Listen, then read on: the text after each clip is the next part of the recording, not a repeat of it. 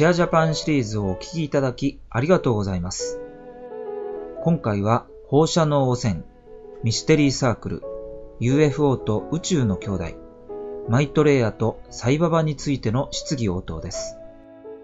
では、お聞きください。24カ国の核保有国の中に日本も含まれていますか？No. いいえ核兵器は持っていませんが原子力発電所はたくさん持っていますね。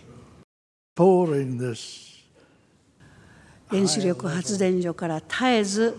核放射能が放出されています。そしてエーテルレベルに蓄積されています。24 hours a day 金星や火星その他の惑星から宇宙の兄弟たちがたくさんやってきておりそのような原子炉から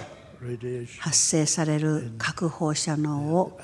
中和しようと浄化しようと1日24時間働き続けておられます。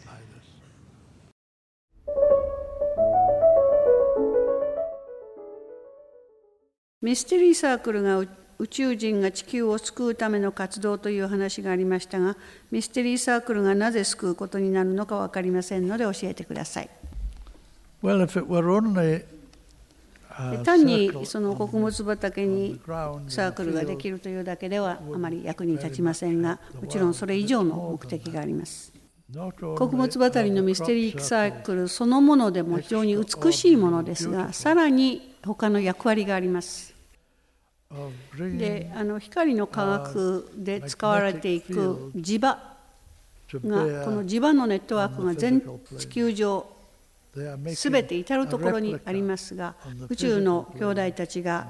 そのミステリーサークルを作る場所それがその場磁場のあるところに作られているのです。地球上にエーテルエネルギーの網が全体を囲んでいますそしてそのネットワークが交差するとこあちこちで交差している。そこの交差するところに磁場ができます。でその磁場のあるところに宇宙の兄弟たちはミステリーサークルを作っているのです。つまりこれはある意味で言うとこの地球のチャクラのようなものです。つまりエネルギーが交差するエネルギーセンター。これが全世界 mind 惑星上にたくさんありますでこれらのそれぞれのミステリーサークルがそのような磁場チャクラに作られてそしてそれらのエーテルエネルギーこれがやがてそこに作られているその磁場が太陽との関係で光の科学ができる時に使われる磁場なのです。でこの磁場はもちろん穀物畑のミステリーサークルは私たちの目に見えますがそういうものが海の中にも山の上にも全世界に作られています。でそれは要するにこのエーテルエネルギーの交差するそのチャクラの現実を表面に表したもの。これがミステリーサークルなのです。そしてミステリーサークルというのはそのデザインは非常に複雑なさまざまなデザイン美しいデザインができていますこれはすべて宇宙船の乗組員の頭の中で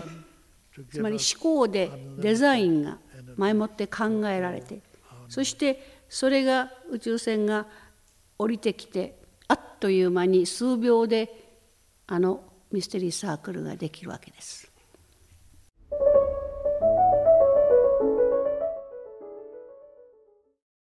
近世などは大変な高熱であったり大嵐であったりしてとても人の住める環境ではありません。エーテル物質であるといってもそのようなひどい物質界の影響を受けないのですか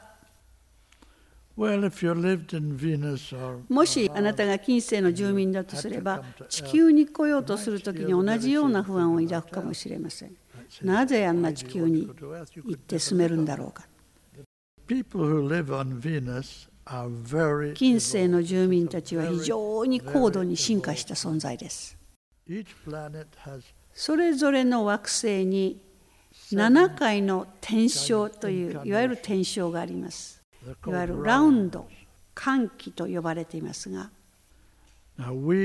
でこの地球は第4ラウンドの半ばにあります。火星もやはり同じような第4ラウンドの中間にありますが私たちよりもずっとテクノロジーと科学のという意味で進歩しています。私たちよりも間違いが少なかったんです。近世はこの第7ラウンドのもう最後のラウンドにあるわけです。近世はこの地球の他が自我に対する他我と言われています。ですからもしあなたが近世に住んでいるとすればその近世の環境の中で十分簡易的に生きていることのできるそういう体を持っているわけです。エーテル界には4つのレベルがありますがそれ高位のエーテル界ででできているエーテル物質でできている肉体体を持っています。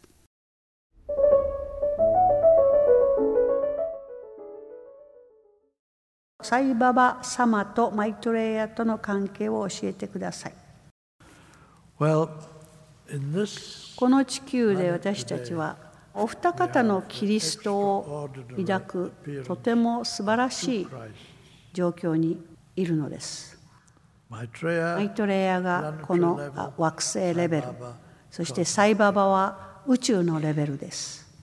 この小さな惑星にキリストがお二方おられます。このあまり高度に進化していない惑星の地球でまキリストをお一人